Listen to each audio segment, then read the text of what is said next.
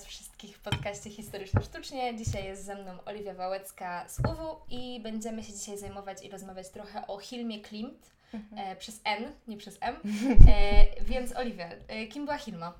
E, Hilma była e, szwedzką artystką e, związaną z sztuką abstrakcyjną, chociaż ona niekoniecznie jakby swoją sztukę mogła nazwać abstrakcyjną, raczej by tego nie zrobiła, bo była to raczej taka sztuka związana z, powiązana z filozofią, z teozofią i też z takimi właśnie źródłami pozarzeczywistymi związanymi E, z, jakby z takimi bogami, w których ona wierzyła, który, którzy dawali jej konkretne instrukcje, e, jak malować te obrazy, co w nich przekazać. I bo to były raczej takie, e, jakby powiedzmy, przechowalnia takich treści, którymi powinien się kierować człowiek zgodnie z jakąś właśnie teozoficzną doktryną. I ona właśnie raczej traktowała swoją sztukę jako misję i swoją działalność też. No i ćwiczyła jakby automatyczne pisanie, tak jak surrealiści, czy właśnie mm, starała się tworzyć te obrazy, zawsze mówiła o tym, że tworzy obrazy w, w transie, y, bardzo automatycznie, że właśnie y, na zasadzie jakiegoś przekazanego słowa przez tych bogów, po czym ona później to po prostu w transie rozwijała na obrazie. Okej, okay. i uczyła się w akademii? Tak, uczyła się w Akademii Sztuk Pięknych e, w Szwecji i była tam e, jedną z pierwszych kobiet i zdobyła dyplom z wyróżnieniem. E, I mówimy tutaj o sztuce, o malarstwie. Tak. I nie, nie wychodzi po, poza to malarstwo. Nie, nie, nie, nie. nie. Okay. E, powiedziałaś dwa, dwa takie e, terminy, czyli abstrakcja i teozofia, i myślę, że dobrze byłoby to wyjaśnić ewentualnie dla osób, które nas tak. słuchają i mogą trochę nie wiedzieć, czym się różni abstrakcjonizm od takiego abstrakcjonizmu właśnie Hilmy. Więc jakbyś mogła coś mhm. powiedzieć na temat tego, jakie są założenia abstrakcjonistów i czemu e, te dzieła, znaczy powiedziałaś już trochę, czemu te dzieła Hilmy nie są abstrakcją, ale może troszkę więcej jeszcze o tym. E, tak, bo właściwie nie powiedziałabym do końca, że nie są abstrakcją, ale teraz też się mówi o takim odróżnieniu tej sztuki Hilmy Klint, że raczej ona nie do końca jest tym samym, co właśnie e, ta abstrakcja, bo po pierwsze abstrakcjonizm miał źródło w jakby właśnie Zagwozdka jest taka, że źródła jakby mają bardzo podobne, bo abstrakcjoniści też korzystali z takich teozoficznych źródeł, czyli właśnie E, z religii, która jakby religią stricte nie jest, tylko właśnie jest taką doktryną związaną z tym, że istnieje coś więcej, to jest bardzo enigmatyczne, więc e, to po prostu polega na tym, że jest jakiś świat poza nami, i jest jakby związany z kosmosem, że właśnie na przykład nasz świat jest odpowiednikiem y, tego kosmosu, czyli jest coś mikro, coś jest makro i też właśnie z jakimiś y, no, bardzo spirytystycznymi rzeczami, to się e, ze sobą troszkę wiąże, ale jakby ten nurt teozoficzny jest bardzo troszkę zawiły, jest bardzo dużo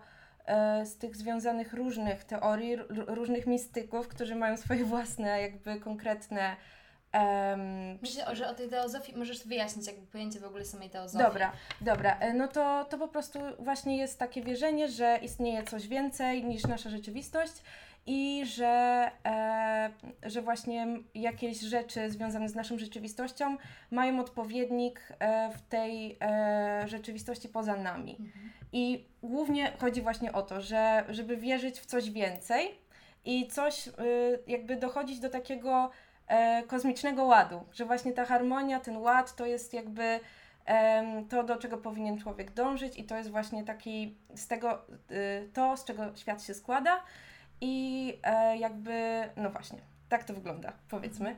I e, właśnie ta teozofia jest jakby zapalnikiem dla abstrakcji ogólnie, tylko że właśnie różne są jej źródła, że właśnie tak samo jak na przykład neoplastycyzm korzystał z zupełnie innych źródeł niż taki chociaż też mają swoje powiązania, bo wiadomo, że to przechodzi w bardzo różne sposoby, różne jakby ścieżki ma, e, więc e, oni korzystali też pewnie bardzo z podobnych, ale jednak gdzieś tam te główne założenia opierali na trochę innych rzeczach innych, e, innych znawcach tej teozofii, e, czy tam...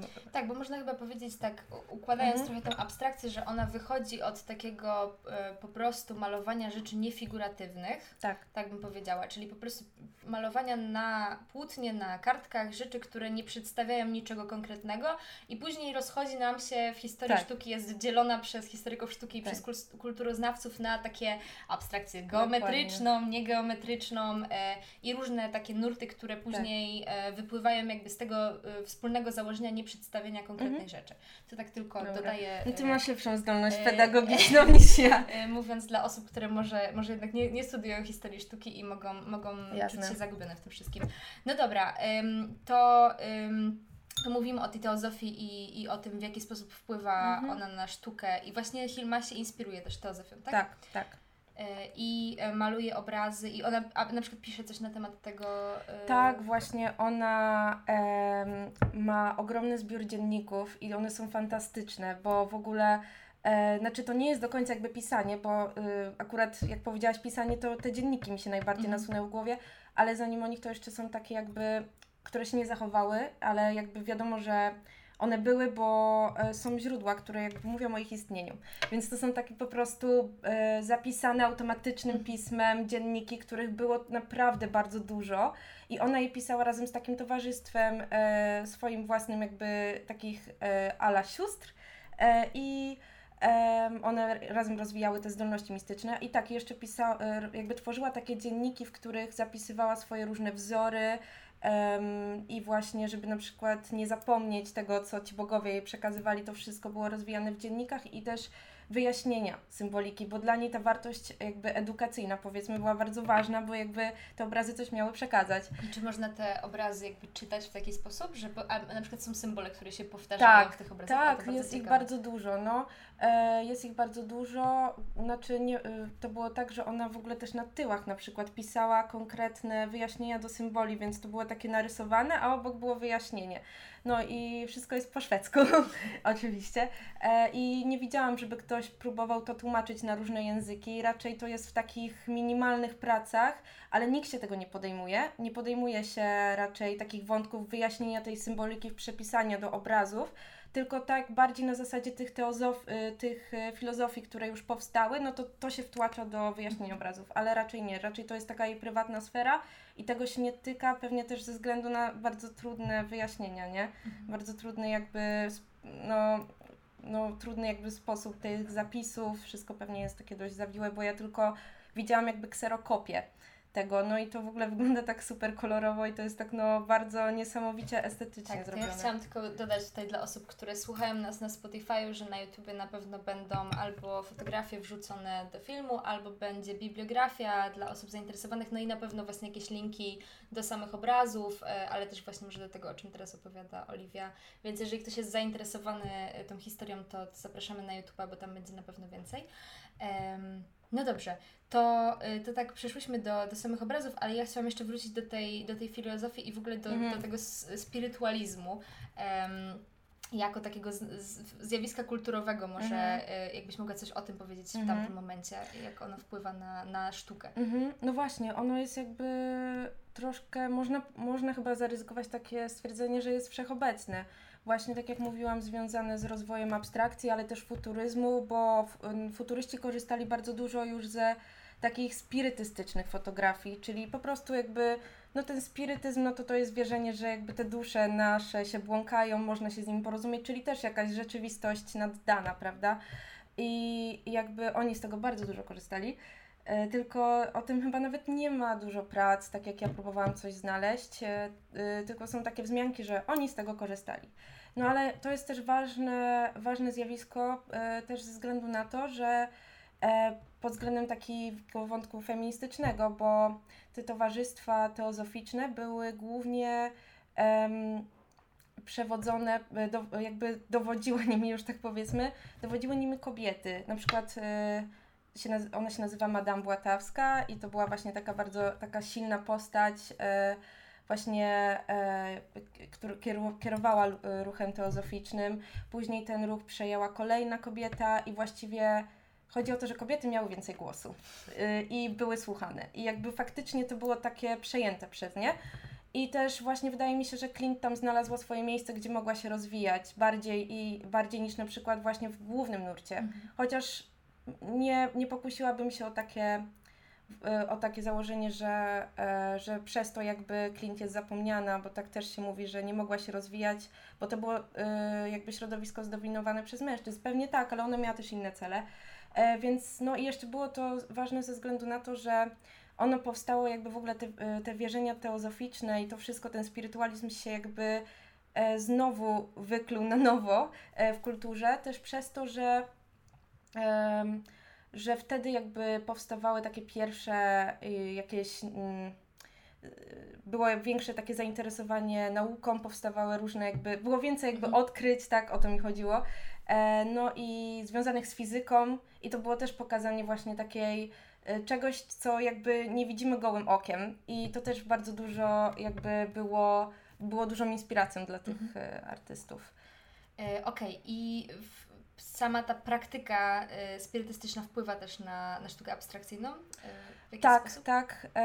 wi wiadomo, że niektórzy z artystów y, uczestniczyli w seansach. E, no była to pewnie dla nich luźniejsza inspiracja niż dla Clint. Clint też była e, taką e, spirytystką. Chyba mhm. dobrze się wyraziłam. Tak. tak.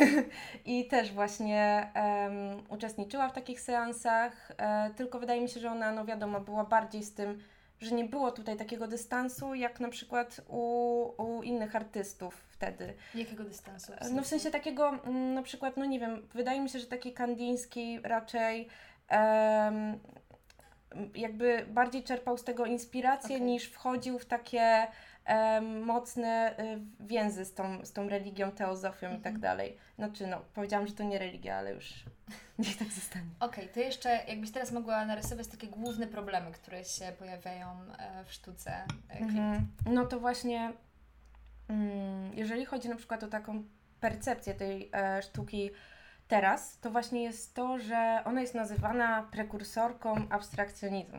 I to brzmi bardzo dumnie i tak właśnie jest związane z tym wątkiem feministycznym, który teraz jest bardzo ważny i, i słusznie. I właśnie tylko jest taka kwestia, że czy, czy, czy ona do końca była tą prekursorką, bo jednak e, było jasne jej odkrycie w ogóle tej sztuki spowodował, spowodował wielki szok, że nagle ona jest i w Nowym Jorku i w ogóle powstają prace i przewraca ten, e, tą oś historyczną, że gdzie Kandiński, gdzie ona, ale... To chyba też jest związane z tym, że ta akwarela Kandyńskiego, uważana za pierwszą pracę tak. taką abstrakcyjną e, z 1910 roku. Mhm. E, tam jest jakiś problem z tym datowaniem, w sensie jest tak. podważane to, czy to jest praca, która nie jest przez przypadek przez samego Kandyńskiego tak. antydatowana, bo Kandyński sam też pisał o swojej sztuce i, i tak się zwracał do tej swojej sztuki, że można by zakładać, że właśnie zrobiłby coś takiego i tam chyba rzeczywiście wyszły jakieś rzeczy związane właśnie konkretnie z tą pracą, mm jakby dający taką możliwość podejrzenia, mhm. czy to jest y, rzeczywiście ten 910. Y, I myślę, że to też wpłynęło na to, w jaki sposób interpretowały się te prace y, Clint w tak. stosunku do kanadyjskiego. Tak, dokładnie. I właśnie to też pokazuje, jak bardzo takie datowanie i w ogóle takie umiejscowienie na jakiejś osi czasu jest strasznie złudne i tak naprawdę e, abstrakcja nie ma swojego początku ani u Kandińskiego, e, ani u Clint, tak jak się mówi, wiele badaczy wskazuje na o wiele bardziej e, o wiele wcześniejsze te początki, bo było wiele właśnie spirytualistów choćby, bo e, o tym najwięcej czytałam, którzy no powiedzmy próbowali jakby e, znaczy nie próbowali, bo to nie było celowe, o to chodzi, tak? Tutaj nie ma tej celowości. No, rozwijali jakieś takie pisma automatyczne, przecież to się zawsze gdzieś tam pojawia ale też y, dlatego jakby właśnie prekursora ciężko wyłowić. Ale tą pre, jakby dlatego uważam, że to jest mylne w ogóle tak to nazywać i wiele, wiele, wiele badaczy też tak sądzi, bo to po prostu bardzo miesza e, w stosunku do tego, że no, do takiej właśnie odbierania tej historii sztuki, że nie ma czegoś takiego jak początek na dobrą sprawę bardzo często, zwłaszcza jakby w sztuce współczesnej, bo jest tyle e, inspiracji, tyle niezbadanych ścieżek, że no wydaje mi się, że to takie właśnie też ze względu na ten wątek feministyczny, który jest bardzo ważny i to jest druga kwestia, tylko on się rozwija trochę inaczej, inaczej u Clint i moim zdaniem na to warto zwrócić uwagę, bo, bo jakby ona e, troszkę miała e, nie tyle co mm, kompleks, ale ona e, zauważyła te problemy, wiadomo, związane z jakby rolą kobiet w społeczeństwie. E, ale i właśnie ta teozofia dawała takie poczucie jakby jedności. Ona jakby jedną z jej takiej popu- najpopularniejszych doktry- doktryn to jest to, że e, wszystko, wszystko tak naprawdę jest jednym, czyli te przeciwieństwa się dopełniają, a że tutaj jakby tak naprawdę mężczyzna, kobieta to w wyższej rzeczywistości jest jedność. Mhm. No i e, właśnie ona to przedstawiała na obrazach.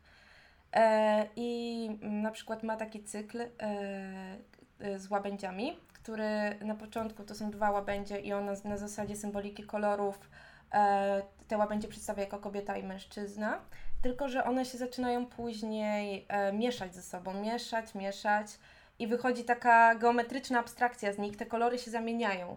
Więc e, to raczej jest ten wątek feministyczny, Mhm. powiedzmy w jakiś sposób, że ona pokazuje, że jesteśmy jakby równi, że nie ma pomiędzy nami różnic, a zwłaszcza na zasadzie jakiegoś głębszego takiego pomyślunku, powiedzmy, że no tak naprawdę no to faktycznie jesteśmy trochę tą samą substancją i o, to, o tym też mówiła.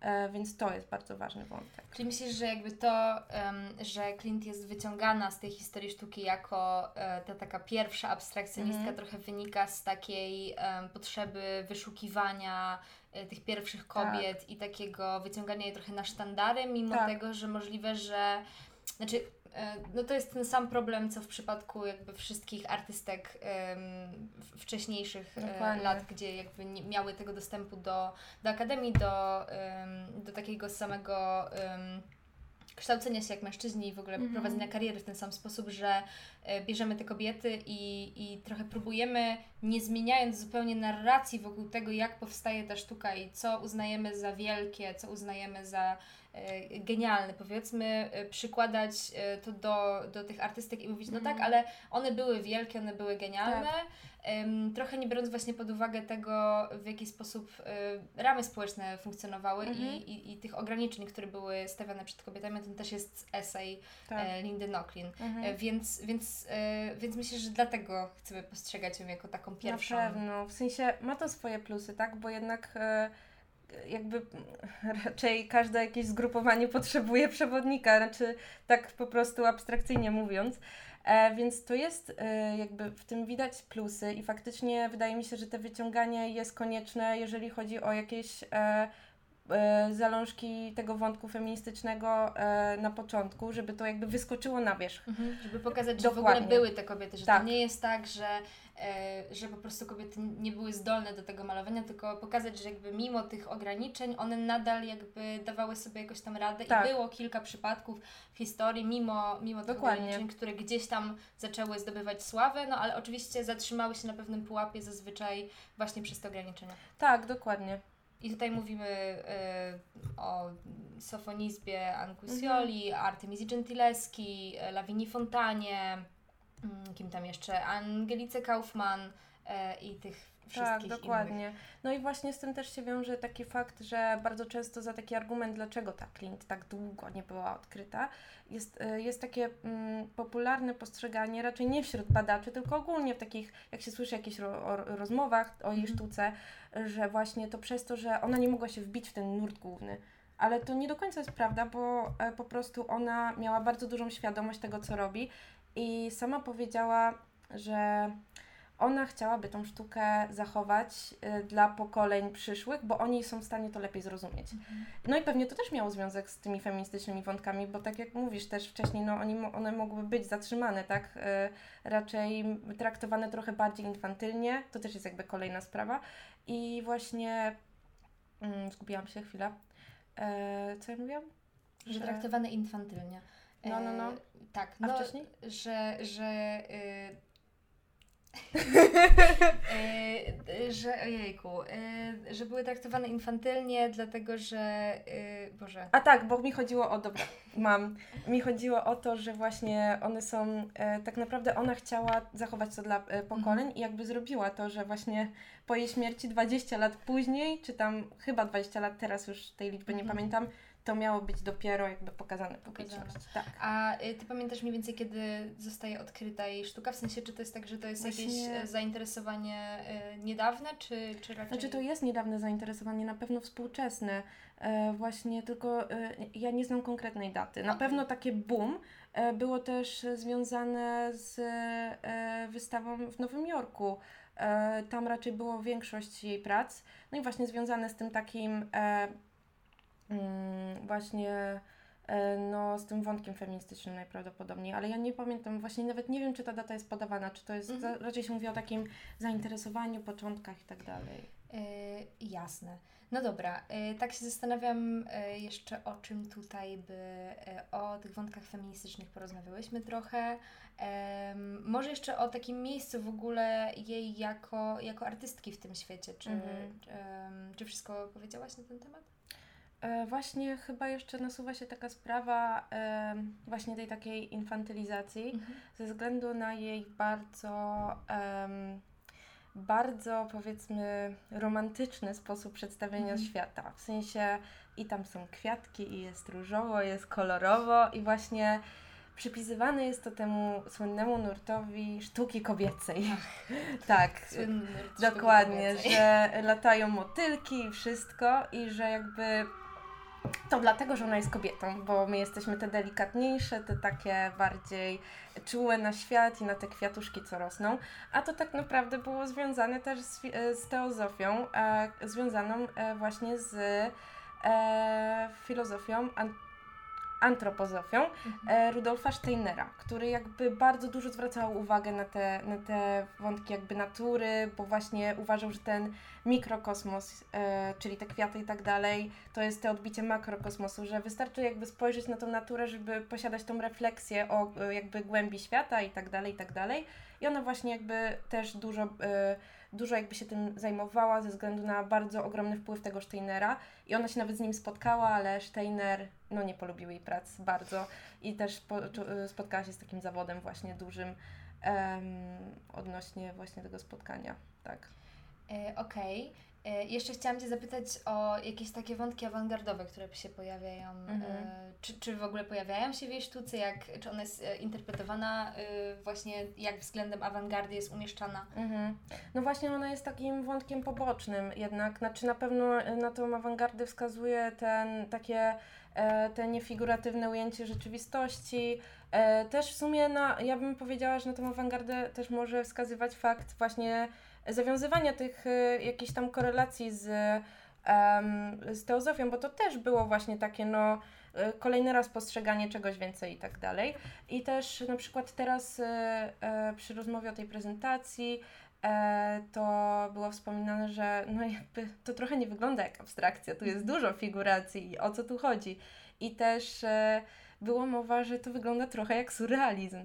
I tak naprawdę, no właśnie, tutaj jest bardzo dużo jakichś takich przetworzeń, że y, takie paradoksalne jest to, że no wiadomo, Hilma jakby mówiła, że ona to dostaje y, wiadomość od bogów, i, i jakby pisze automatycznie i, i maluje automatycznie, ale no tak naprawdę z zewnątrz, no to przyjmuje wpływy tego, co powstaje, tego, co w ogóle się dzieje na świecie. No tak, to jest chyba taki problem, że my patrząc na sztukę w ogóle próbujemy ją wsadzać w takie y, tak. boksy pod tytułem abstrakcjonizm, Dokładnie. surrealizm i ona się trochę nie mieści, ale też większość artystów właściwie, przynajmniej przez większość swojego życia gdzieś tam eksperymentuje tak, i, i, robi różne rzeczy, więc to jest też kwestia jakiegoś takiego uproszczenia mhm. w ogóle historii sztuki. Mhm. E, no dobrze, to jeszcze, jeszcze chciałam Cię zapytać o tą współczesną recepcję Hilmy Klimt. Czy to się trochę zmienia, czy w ogóle jakby są jakieś prace, książki, które powstają mhm.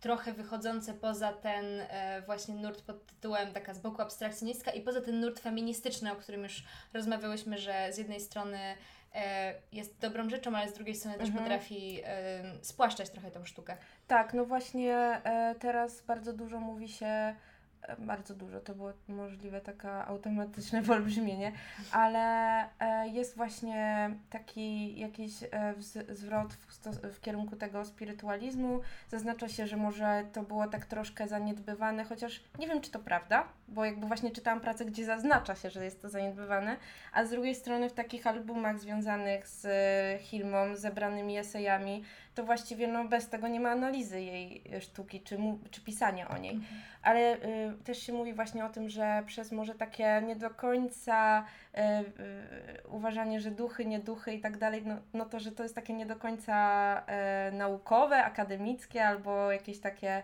że to raczej jest sensacja. No Mhm. ale teraz właśnie y, już raczej y, no, do tego się tak nie podchodzi. I też y, wystawy były y, organizowane właśnie pod, y, w tym kierunku, że właśnie e, spirytualizm w sztuce to bardzo często się pojawiała e, Hilma jako taka jedna z głównych postaci, jedna z takich największych postaci. No właśnie, i to też jest taki odruch używania takich słów, Mhm. prawda? No i, i tak, no, no to na pewno teraz bardziej się też idzie w, w tą stronę. Na pewno od lat E, nie wiem, chyba 2011, znaczy ciężko mi podawać Mhm. daty, bo to mogło, może być nieprawdziwa data. tak. E, Okej, i powiedziałaś o tym, że ona pisze i pisze o tym, o tym w jaki sposób tworzy te dzieła i, i tworzy te takie um, automatyczne pisanie e, eseje w ten sposób. E, a czy ocenia jakoś swoją sztukę? W sensie, czy jest, są jakieś e, takie eseje albo jakieś jej teksty na temat tego, w jaki sposób. Znaczy, oprócz tego, że mówiłaś, że ona jest przeznaczona jakby dla przyszłych pokoleń zazwyczaj, Mhm. ale czy potrafi tak podejść do swojej sztuki i po, na przykład powiedzieć, że. E, czy jest przekonana o tym, że to jest taka idealna sztuka i to, co jej podpowiadają te, te bóstwa, to jest po prostu prawda, albo że ona po prostu musi to Mhm. robić? No Czy właśnie, chyba- spotkałaś się właśnie chyba nie, nie spotkałam się, ale ona raczej też, nie wiem czy y, ona nie miała takiego podejścia, że to nie do końca właśnie była sztuka, tylko raczej taki e, przecho, przechowalnik, taka szuflada, czy szafa wielka, piękna, duża, e, ciekawa, związana jakby z treścią. takie notatki, nie? Dokładnie i właśnie, właśnie to było jakby chyba dla niej bardziej takie zadanie, taka misja, że raczej e, to te obrazy to jest e, jakby coś, co miało uczyć. Mhm. I też właśnie powstawały, e, po- powstawały plany świątyni, w której te obrazy powinny się znaleźć, więc to też jest taka wskazówka, że raczej one były temu poświęcone. I ona, nie wiem, czy ona była tak mocno refleksyjna, nie mam pojęcia właśnie, czy pisała mocno o swojej sztuce, na pewno robiła notatki związane z wyjaśnieniem tego, e, ale, ale tego nie jestem pewna. Musia, musiałabym to sprawdzić. A bardziej. pamiętasz może, czy są jakieś em, takie rzeczy, które piszą ludzie o, o jej sztuce w Mhm. tamtym momencie, kiedy ona tworzy? Czy to jest tak, jak ona jest odbierana po prostu? Czy to jest trochę tak, że ona Mhm. patrzą na nią jak na taką szaloną e, kobietę, która się zajmuje jakimiś praktykami związanymi z duchami Mhm. i maluje jakieś dziwne rzeczy? Czy te prace są w ogóle wystawiane? Mhm. W jaki sposób ją wtedy odbierano? No właśnie, ona, no, no w sensie ona nie była jakby wtedy em, Rozpoznawa- w jako, jako artystka, tak? Tak, dokładnie. I em, ona raczej istniała w tych, no, w tych jakby grupach e, związanych z teozofią, więc tam no, e, no, ten, no właśnie ten Steinsteiner powiedzmy, no nie uważał, że te jej prace w ogóle są potrzebne do wyjaśnienia jego e, antropozofii, Mhm. Ale na pewno, na pewno miała relację z Błatawską, e, ale nie, i raczej, raczej wydaje mi się, że tam była uznawana, ale to są takie moje spostrzeżenia, ale raczej ona jakby w, w jakimś, na gruncie jakiejś krytyki czy czegoś, no to nie istniała. Teraz mi właśnie tak przypomina, że coś mi miga ta data jakiejś konkretnej wystawy, takiej ala pierwszej, ale Mhm. nie mogę sobie przypomnieć tego wątku, więc nie będę mówić, ale no właśnie coś. No dobrze, no to wydaje mi się, że mniej więcej poruszyłyśmy chyba wszystko, co chciałyśmy tak. powiedzieć, chyba, że coś jeszcze masz do dodania o filmie. Wydaje mi się, że jest tak dobrze skondensowane. No dobra, to dziękujemy Wam bardzo i tak jak mówiłam, jeżeli ktoś się zainteresował tematem, to, yy, to na pewno będzie bibliografia yy, umieszczona w opisie na YouTubie i będzie można sobie coś doczytać.